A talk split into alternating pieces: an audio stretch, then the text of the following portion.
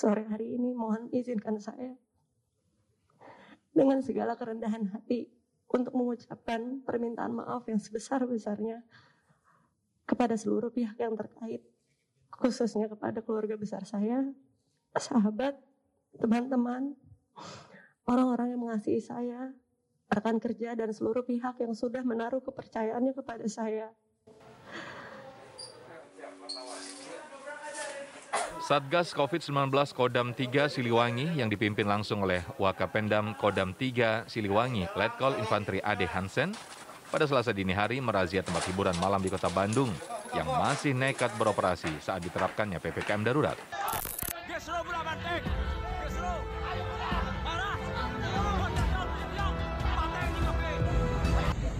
Anak saya lima, mau sekolah bayar, mau ambil rapot bayar. Kalau saya tutup, kalau omset nggak ada, macam mana untuk bayar yang lain-lainnya? Allah itu, kata Rasulullah bilang gini, Allah itu kadang-kadang mendengar seorang hambanya nyeletuk nggak sengaja. Tetapi celetukan hambanya itu membuat Allah menyala cintanya kepada hamba itu sehingga semua masalahnya oleh Allah langsung diselesaikan dan rezekinya dilimpahkan. Halo, ketemu lagi dengan podcast Ocehan Rojali. Dalam episode ini, Rojali ngoceh tentang hal yang sebenarnya terjadi. Kepanikan-kepanikan di akar rumput yang tentunya juga pasti terjadi kepanikan para pengusaha, kepanikan bagaimana meneruskan usahanya, ancaman-ancaman resesi, dan entah bagaimana lagi.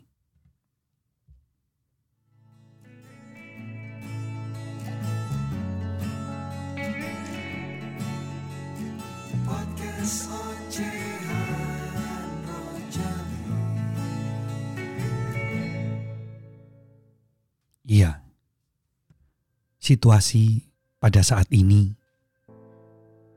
nggak baik-baik aja. Beban ini dipikul bersama-sama dari pemerintah maupun rakyat yang paling bawah.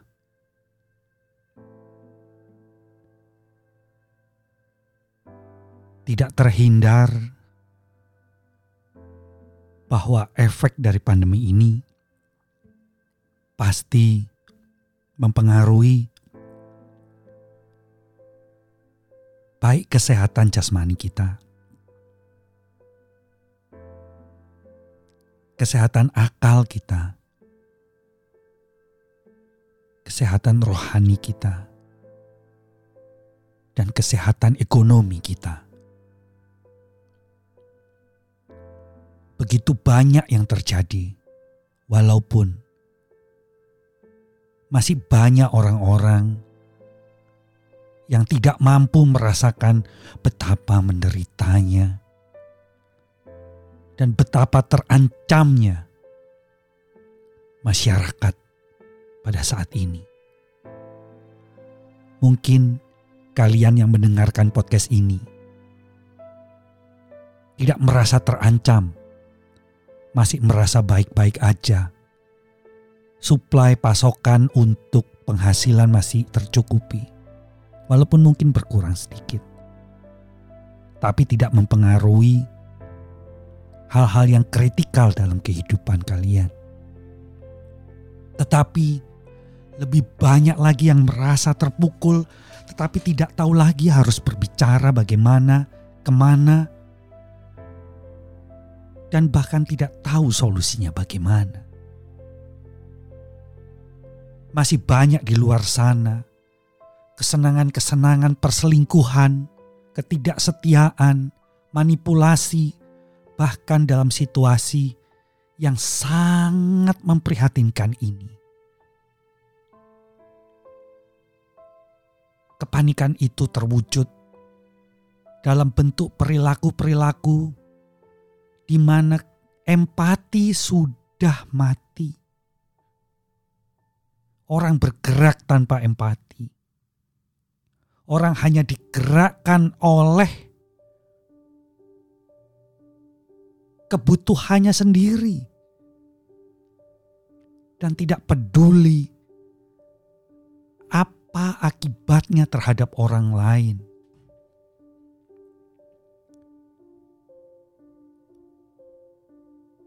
Saya lihat anak-anak muda masih kumpul-kumpul.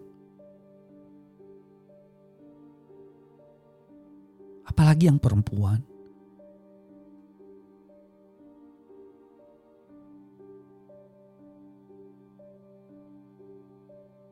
Maaf, ini bukan masalah gender, karena saya melihat di Instagram Instagramnya masih banyak bagaimana mereka berkumpul dengan teman-temannya.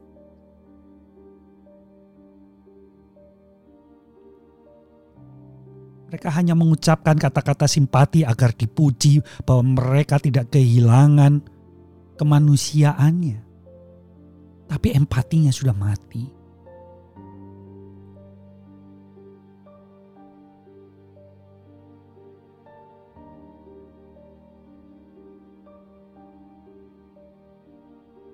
Ada teman saya yang mengeluh,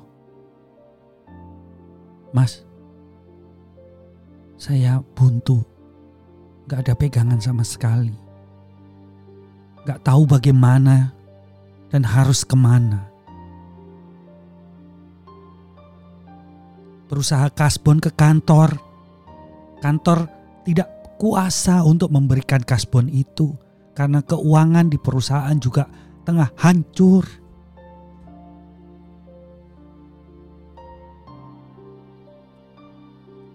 Ini yang tidak banyak disadari oleh generasi-generasi baik tua maupun muda.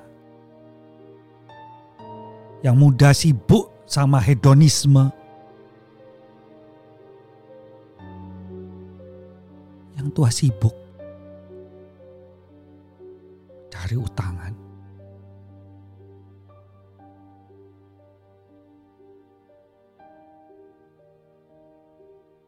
Di sisi lain tetangganya. Ada yang panik. Karena begitu banyak yang telah meninggal, jatuh, sakit, dan kemudian menghembuskan nafasnya.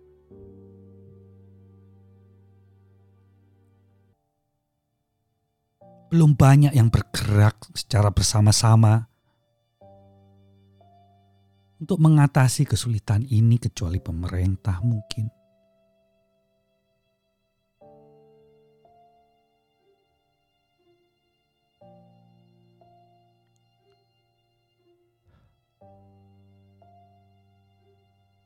Kepanikan ini hanya terwujud dalam wadah individu-individu tertentu yang sudah tidak tahu lagi harus bagaimana. Gak tahu lagi harus memberikan makan apa kepada keluarganya.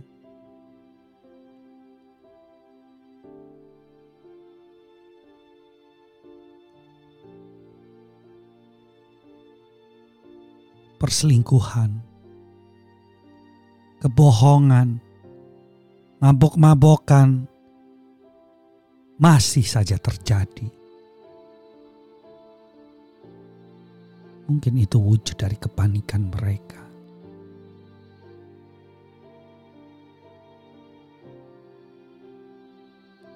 Disco memang adalah satu tempat untuk berdendang, untuk happy-happy. Tapi disco adalah tempat di mana tempat itu menjadi tempat disko setiap orang. Mungkin tidak menari, tetapi menangis.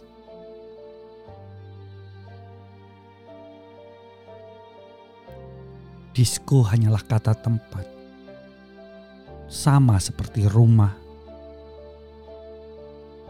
sama seperti kantor hanya sifatnya yang mungkin berbeda.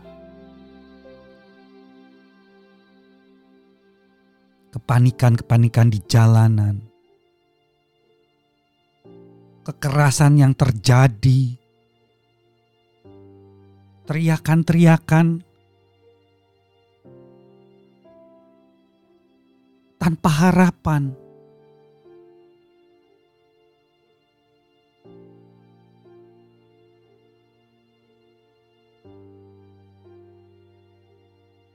Tidak disadari bahwa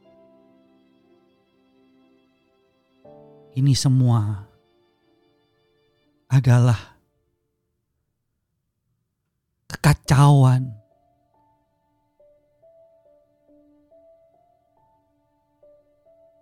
kekacauan yang dapat menggiring setiap orang untuk semakin runtuh harapannya. Padahal harapan adalah kunci utama untuk bertahan. Bagaimana kita bisa bertahan bila harapan itu juga sudah musnah seperti empati-empati kita semua yang ada di sini.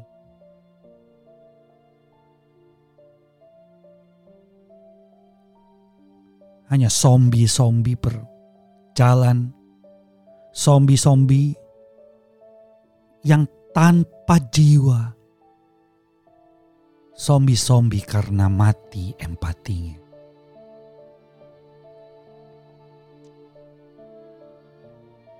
Apakah kalian sudah menemukan cara untuk bertahan dalam menghadapi kekacauan ini?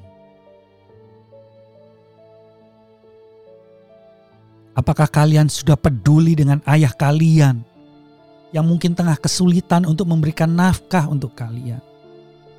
Kesulitan untuk memberikan kehidupan yang lebih layak buat kalian.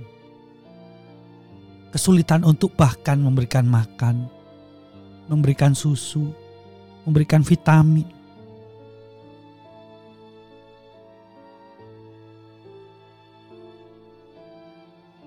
Begitu banyak orang-orang sendirian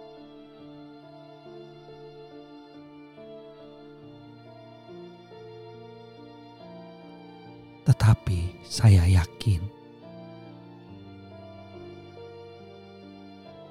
Tuhan gak setega itu. Kita masih diberkati, masih bisa bernafas.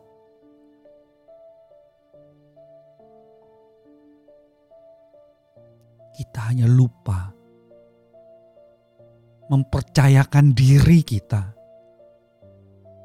bahwa kita adalah hamba-hambanya yang demikian dicintai.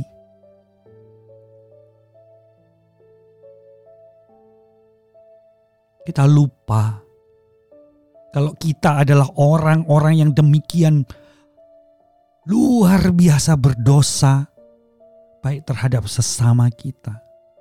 Menjelek-jelekkan, mengkhianati, memanipulasi,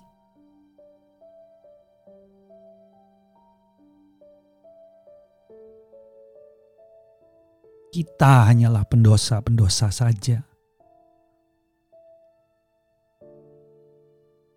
Tetapi kita masih merasa kita patut diselamatkan.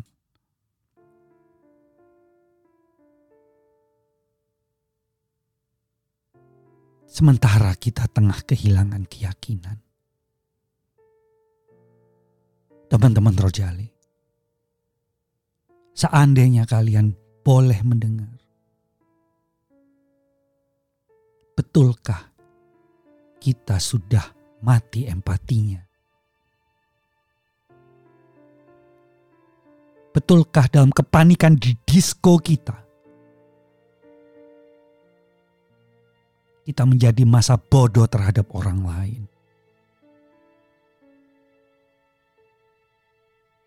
Dalam kepanikan di disko kita. Apakah kita menari-nari? Hanya untuk mengagumi diri sendiri.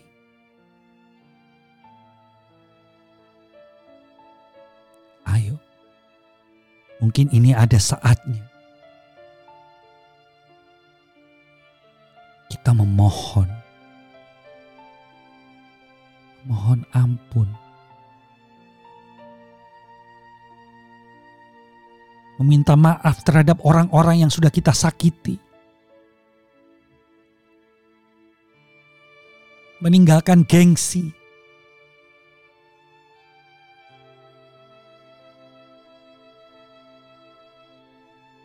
Atau mungkin bila kita tidak mampu lagi untuk meminta maaf terhadap sesama, tidak mampu lagi meminta maaf kepada Tuhan, tidakkah lebih baik? Dunia